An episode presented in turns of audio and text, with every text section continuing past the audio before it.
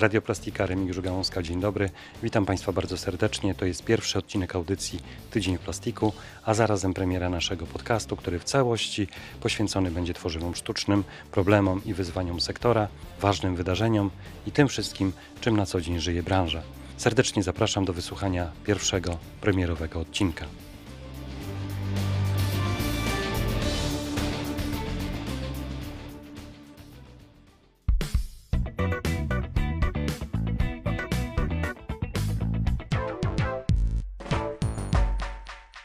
To jest audycja Tydzień Plastiku, w której omawiamy najważniejsze branżowe wydarzenia w minionym tygodniu, a moim rozmówcą jest Robert Szyman, dyrektor Polskiego Związku Przetwórców Tworzyw Sztucznych.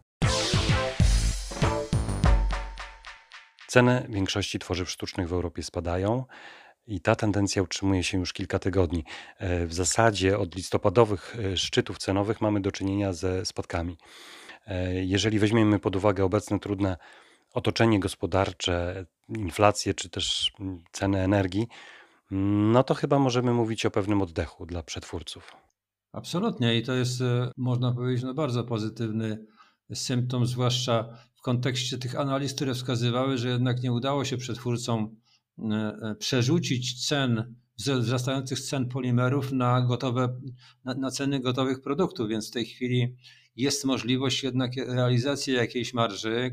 Wiadomo, że ceny są określone często w kontraktach, powiedzmy w, dłuższym, dłuższej perspektywie, także nie ma możliwości ich zmiany, a, a te elementy takie jak ceny energii, e, cena surowca, no są istotne. Tak? No cena surowca jest zdecydowanie dominująca, można powiedzieć, jeżeli chodzi o, o spojrzenie na kalkulację kosztów e, przetwórstwa. No to wiadomo, że to jest główny składnik.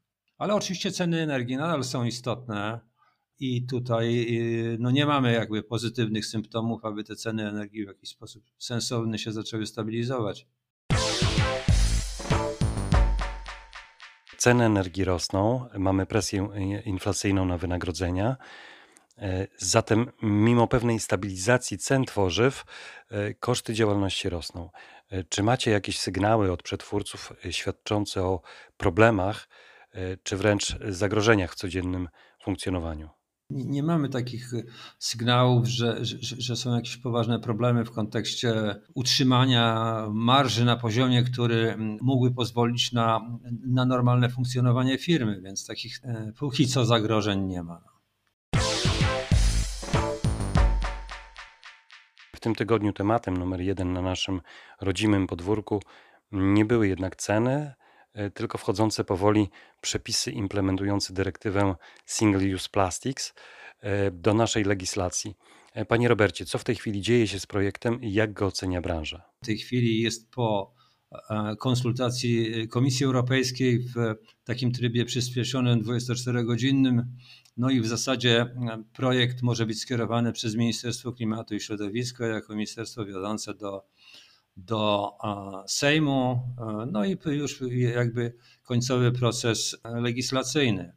Co nam się podoba? No podoba nam się to przede wszystkim, że ten zakres w jakiś sposób e, dziwny nie ewoluuje, tak jak na przykład we Włoszech czy we Francji, gdzie się albo podkręca te, te przepisy, albo wprowadza się jakieś zwolnienia w, w mojej ocenie jednak niezgodne z ideą ochrony środowiska, bo w końcu taki cel ma ta dyrektywa.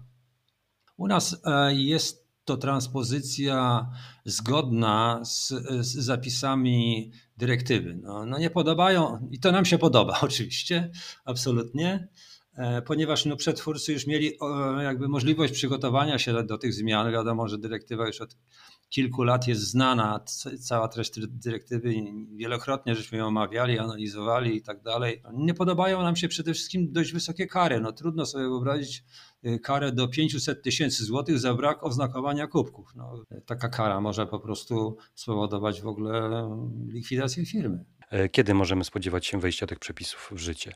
No, z moich prognoz oczywiście to wszystko jest y, zależne teraz od tego, czy proces legislacyjny przejdzie gładko w kontekście głosowania w Sejmie, następnie przekazania do Senatu, no i podpisu e, prezydenta pod tą ustawą. No i ja sądzę, że jednak e, to powin, ten proces powinien się zamknąć w pierwszym kwartale tego roku. Firma Berry Global została pierwszym europejskim producentem opakowań z tworzyw sztucznych, który będzie dostarczał e, Coca-Coli nakrętki trwale przytwierdzone do butelki.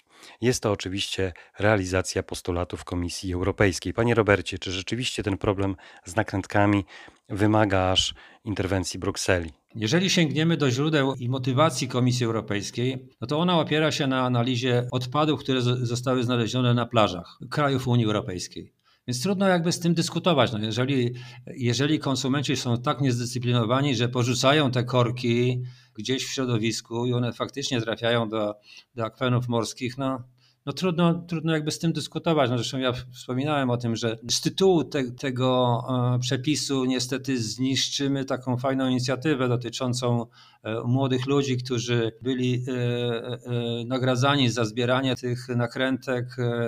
No ale cóż, no trudno. No już takie są fakty i, i, i tutaj nie da się tego zmienić.